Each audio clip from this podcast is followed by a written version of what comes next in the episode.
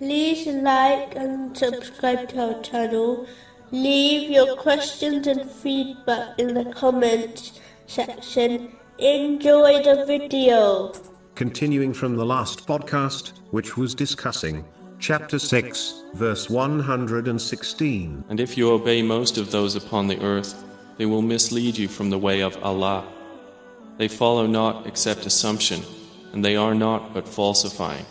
The elders of a family, especially parents, often use a statement which they believe indicates their right guidance, namely, elders know best. This statement was true in the day of the righteous predecessors, as the elders at that time used to strive in gaining and acting on beneficial knowledge. They put aside their own opinions and thinking, and instead adopted the advice of the Holy Quran and traditions of the Holy Prophet Muhammad.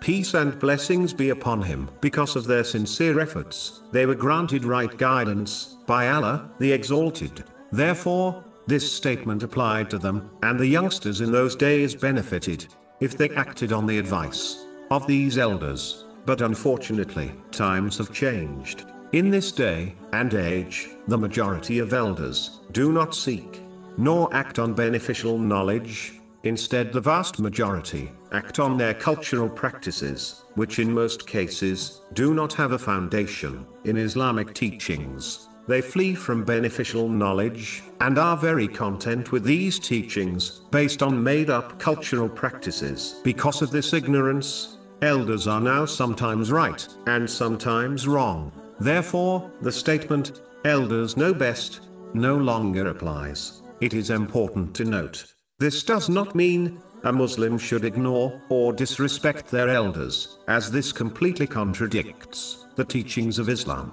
They should instead strive to gain correct beneficial knowledge, hear the advice of others, including their elders, and from this make a choice, which is indicated by Islam in all their matters, even if it contradicts the opinions of others. A Muslim should not blindly follow their elders, as this in most cases will lead them away from the teachings of Islam. This is possible to do while maintaining respect for others, especially one's elders. If Muslims do this, then perhaps a day will come when this statement will once again be true.